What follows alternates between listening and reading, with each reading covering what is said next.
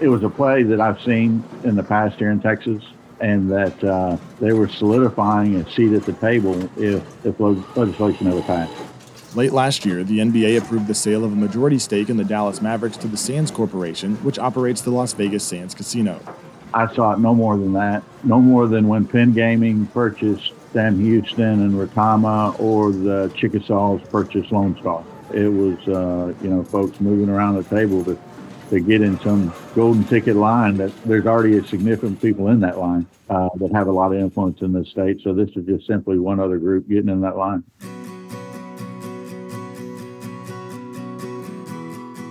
That line that consultant and lobbyist Robert Kohler is talking about is the line to be among the first in Texas to open a casino, if gambling is ever legalized here. I'm Chris Blake, and Texas wants to know what does the sale of the Mavericks mean for the future of gambling in Texas?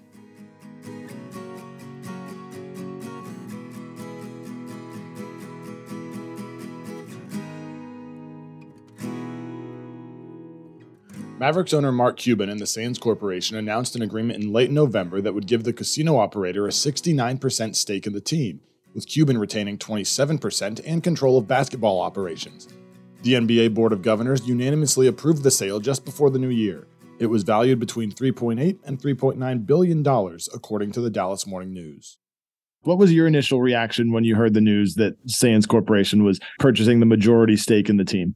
Well, you know, two reactions really. One of them is a reaction that credits Mark Cuban with being farsighted, and the other one is not.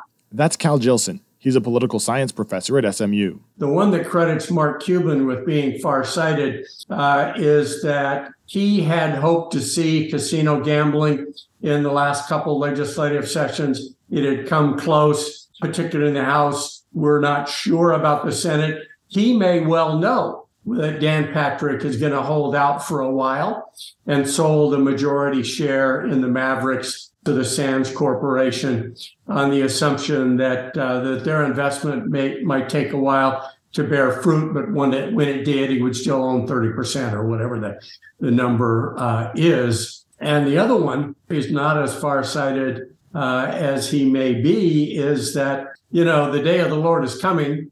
The Sands people think they can bring it, because the Sands families would not have bought the Mavericks unless they thought that casino gambling was coming in a future that they could see and enjoy.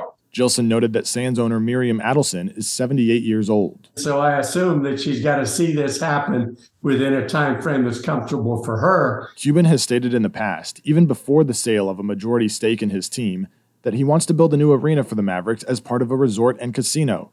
Dallas Morning News architecture critic Mark Lamster wrote a piece in late January with the headline, Where Will a New Mavs Arena and Casino Go, and What Will It Mean for Dallas? Well, obviously, you start thinking about where the team is going to move and what the implications of a resort casino, as he's described it, a destination resort casino, might be for the city. Lamster is also a fellow at the Harvard Graduate School of Design. And I personally found it a little concerning because as I outlined in my story, I think there's a lot of uh, issues urbanistically with building giant casinos uh, in cities, and and also think it would be you know for a whole bunch of reasons uh, less than ideal to abandon the AAC.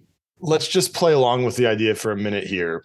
So, say they were to strike a deal on a resort casino arena in Dallas or somewhere in the Metroplex. How would that work? Because when I think resort, I think quite a bit of land. Yeah, well, I think it is quite a bit of land that they would need. And part of the problem is these resorts tend to, I think, be very automotively driven. So people come and drive to the resort, they stay at the hotel, they gamble at the casinos, and then they go to a show or, in the case of a you know basketball game, a basketball game. There's generally I can't think of too many of these that are connected to public transit. Um, and so you're, you're changing the entire dynamic of who comes to a game at that point. Are there any locations in Dallas or surrounding suburbs where something like this could theoretically work? Theoretically, you could do it in the site of the old Reunion Arena. theoretically, with the proposed redevelopment of the Dallas Convention Center, the Kay Bailey Hutchison Convention Center, those areas might leave enough space to have that kind of development. Whether that would be appealing to the Sands Corporation that now owns the majority stake in the Mavs is another question because in those cases they might not be able to control the land. So if some, you know, you could put a facility or casino resort hotel on one of these places, but I don't know that they would be able to control the land. So, to what extent that shapes the way they think about things, I don't know. I think of Las Vegas, I think of New Orleans that have downtown casinos. Are there any other cities where that is part of the downtown infrastructure? Well, yes and no. There are cities that have casino developments in them. Detroit, for example. Other cities are building, have built these casino resorts. The problem with them is that they're generally disassociated from the cities themselves. The idea of a resort casino, it's a kind of an anti-urban typology because the entire premise of one of these places is they get you to come in and spend all your money at their own facilities to spend money at the tables. If there's entertainment venue to go to that entertainment venue to stay in the hotel that's part of the complex to eat at the restaurant that's part of the complex to go to the club that's part of the complex. So they have no interest in engaging with the city around them because their entire modus operandi is to get you in and not let you out. To that extent, I think it's kind of a disturbing potential kind of space to develop in the city.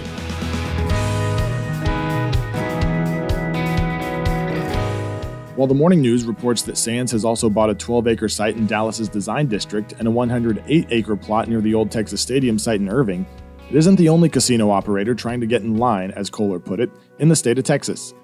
Choctaw Casinos and Resorts has its name on the former home of the Texas Rangers, now Choctaw Stadium, and the Chickasaw Nation has owned Lone Star Park at Grand Prairie since 2011. Both operate casinos just north of the Red River in Oklahoma.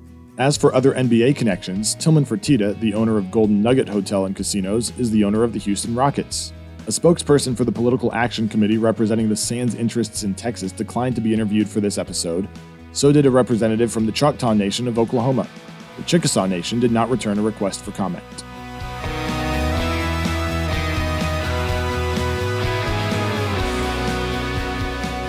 What can we read into all this with all these casino operators trying to get a footprint in Texas? What we can read into it is that the gaming or gambling business is unbelievably lucrative. You have an, a very large growing population in North Texas and in Texas generally.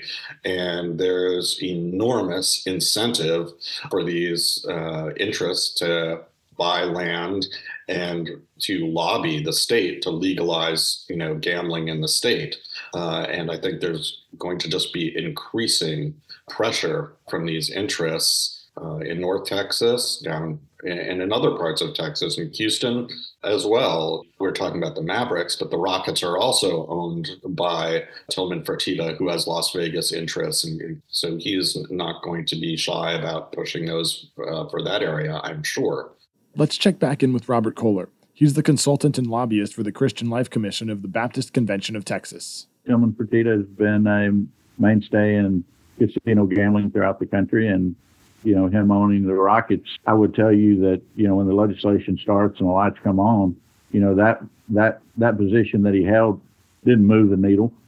And likewise, you know, this one uh, with the Sands of the Mavericks, you know, I don't believe moves the needle where the needle actually needs to be measured, which is, you know, April or May every other year and uh, during legislative session. Gambling has been before the Texas legislature uh, for more than a decade.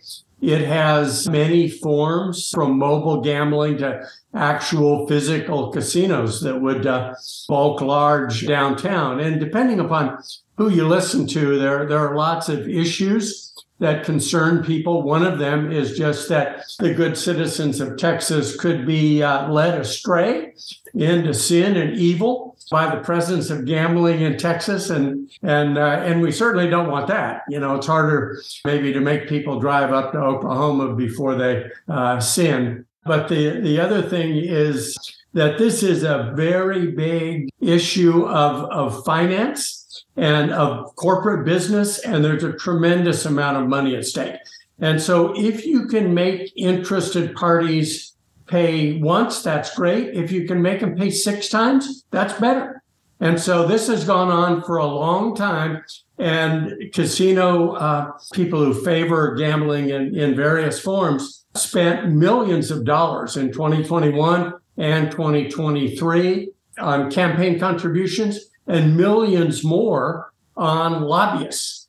And in 2023, they came up three sh- three votes short in the House. 12 years ago in the Texas legislature, you could not get a gambling bill through the Texas House of Representatives.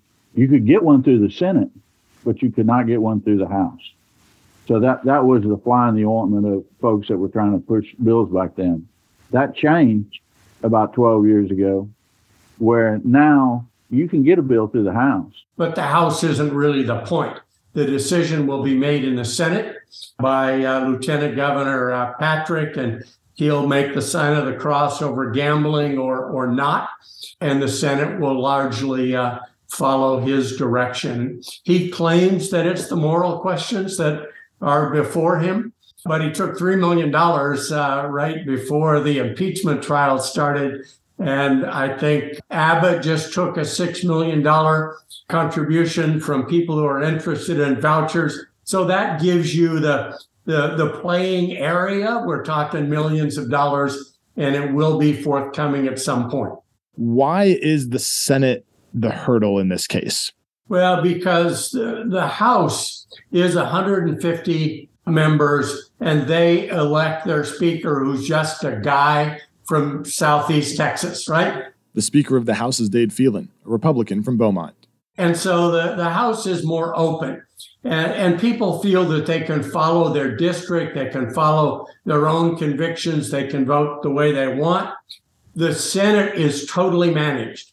It is the lieutenant governor elected statewide in contact directly with major financiers of conservatism in the Republican Party in Texas. Patrick has fastened his grip on the Senate over the course of the last four or five legislative sessions, and he runs the place in a way that Phelan simply does not run the House. And so Phelan can oversee the debates and they turn out the way they turn out. He can try to move it one way or the other, but he doesn't control it in the way Patrick controls the debate over gambling in the Senate. We talked about the holdings that casino operators have around Texas. Are they laying the groundwork for the day they hope it gets legalized here?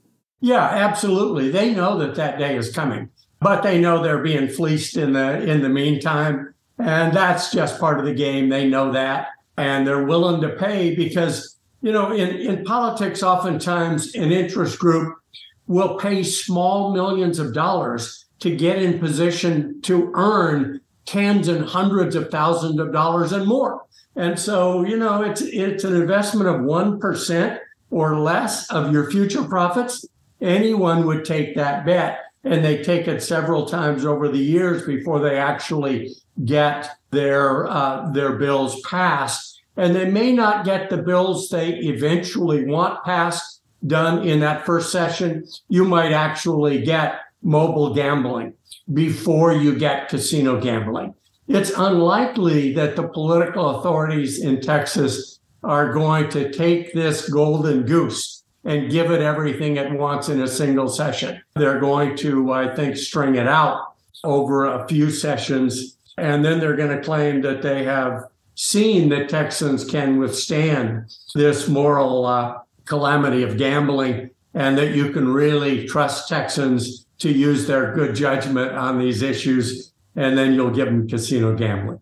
The state hasn't even legalized sports betting yet, and that usually comes before any sort of casino legalization in a lot of states. So, are some of these ownership groups getting a little bit of ahead of the game if there's still other steps that would theoretically need to be completed before table games are allowed? Well, look, I've heard that narrative that you just you just repeated that somehow or another there's some type of line that that's followed in states, and that's really not the case. Uh, if you look at states across uh, across the country, whenever the action was taken by the Supreme Court, I can't think of one of those states that didn't didn't already have class three or, or casino gambling in the state. The proponents of sports wagering, I think, would certainly like that characterization of somehow or another they're supposed to that's supposed to happen first and then resort casinos.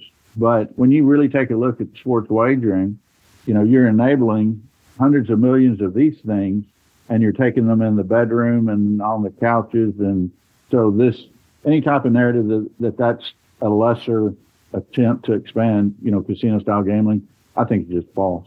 Do you think we just think of it that way because that's what we hear talked about first? Well, yeah, I mean, it's a narrative that that certainly uh, folks like the Dallas Cowboys that have been, you know, pushing it. That's certainly what they'd like for you to think. But Chris, because of recent actions by the Bureau of Indian Affairs that really consummates, if a state like Texas, which is one of the few that that is, as far as federal government is concerned, has a level of gambling that's considered class two, if the state approves any class three games, which that would include sports wagering, that opens the door for not only in-state tribes, but as well as out-of-state tribes that can show a historic presence in the state to do any form of class three gaming, which that includes casinos, that includes online gaming. Why is the Baptist General Convention of Texas opposed to legalize gambling in the state? Well, one, at the end of the day, what we've seen is that in, in states, when you bring this type of gambling this activity close to the population base, you enable a whole group of folks that aren't currently enabled. And, you know, the industry itself admits three to 5% of the people that do this can't handle it. We say the numbers may be higher than that because a lot of the things that, that occur, you don't read about. So in other words, when, when dads are getting together at the hunting trip, you know, they're not going to talk about their freshman kid at, at uh, Tulane who stole his mother's credit card and ran up $10,000 worth of debt. You go through states like Louisiana, where every exit off the interstate, you know, behind the gas pumps, uh, is a shady casino. Texans don't want that. Folks that I don't want that. And unfortunately, because of uh, federal gaming laws, that's exactly what we'll have in this state. So what would you say to those who say that, you know, unregulated gambling is already happening in the state? Well, no doubt. I mean, you have people everywhere that can't follow the rule. But uh, the idea that you're going to legalize something and expect those same characters that already don't follow the rules to start following the rules, uh, we haven't seen it happen. And in fact, if you look, there's a story in California about California today that the six six men they found shot in the desert, all of it involves their legalization of mar- marijuana and how the promise that it would, by legalizing it, would ta- would clamp down on the illegal market. The legal market's grown exponentially since it was legalized. That story Kohler referenced happened just last month in the Mojave Desert. According to the Associated Press, six bodies were found January 23rd, and just six days later, the San Bernardino County Sheriff's Office said illegal marijuana was the quote driving force behind the murders. Recreational cannabis is legal for those in California 21 and older. It's an argument that on its face sounds good. It's an argument that's been used for the 20 plus years, really the 30 plus years I've been involved in this question. 10 of them I was on the other side of this issue working for the Texas Lottery. And the last 20 plus I've been on this side. And you've always heard that, you know, kind of shallow end of the pool argument, I'd tell you. I'd characterize it. We've talked about where a theoretical Mavericks arena casino resort might go in Dallas or its suburbs. But if the legislature legalizes gambling, you can bet that wouldn't be the only one to sprout up. After the break, we'll explore where casinos could be built in Texas.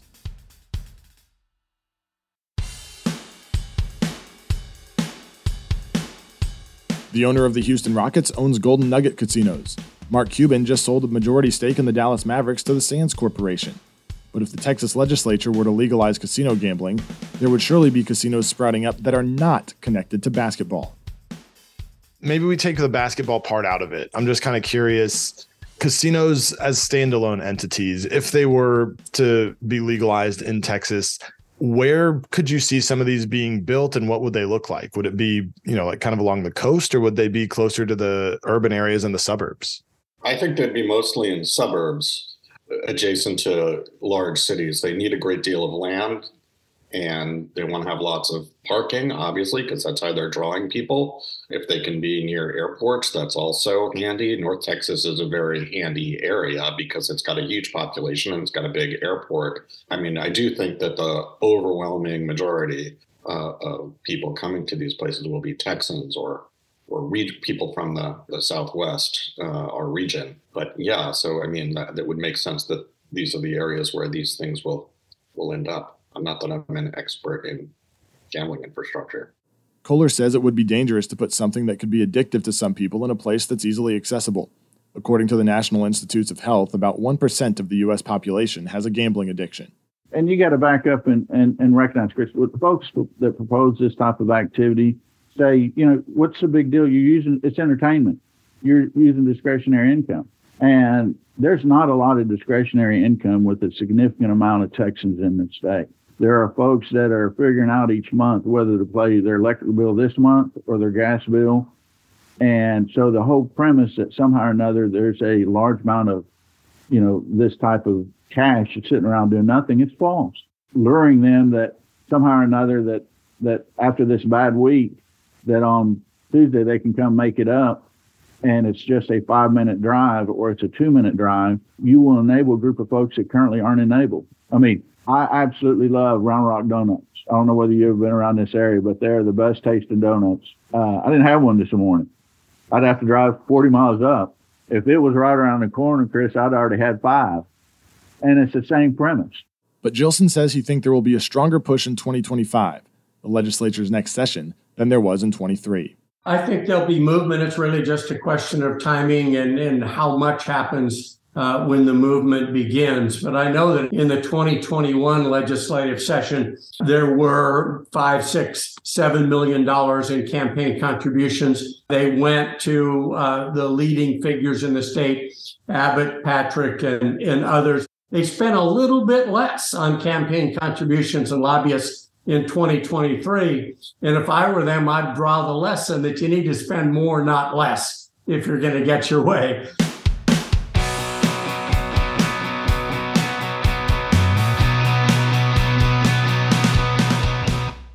I'm Chris Blake News Radio 1080 KRLD in Dallas, Fort Worth. Thanks for joining me for Texas Wants to Know.